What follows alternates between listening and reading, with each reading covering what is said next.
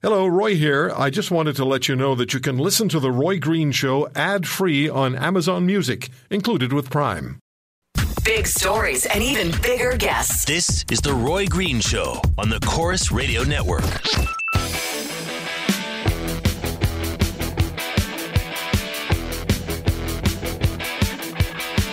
You can question all you want about whether you believe me when I say that uh, I've never used the kind of terminology and spoken the way about women that Donald Trump did. You can question me all you want.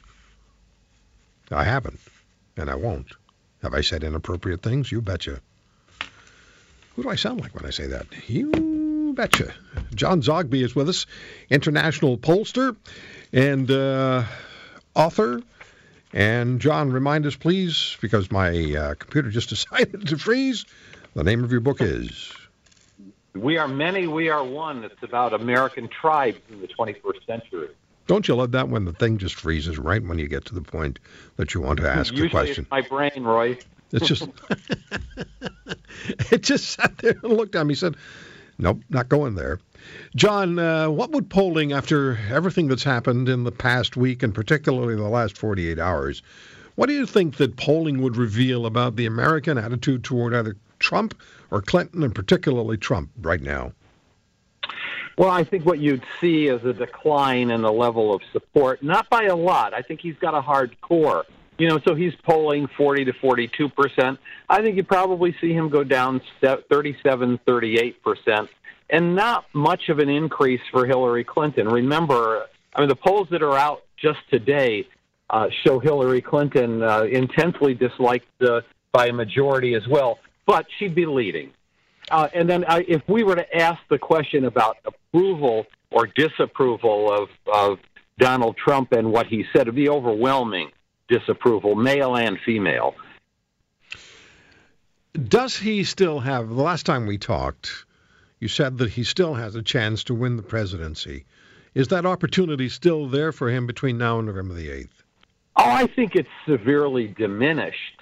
Uh, but there's still a chance because uh, uh, because uh, Hillary Clinton is still disliked. Uh, I mean, so uh, the scenario then is that um, uh, is that undecideds, particularly millennials who really don't care for her all that much, decide just not to come out to vote, um, or decide to vote for you know the libertarian or the green candidate instead.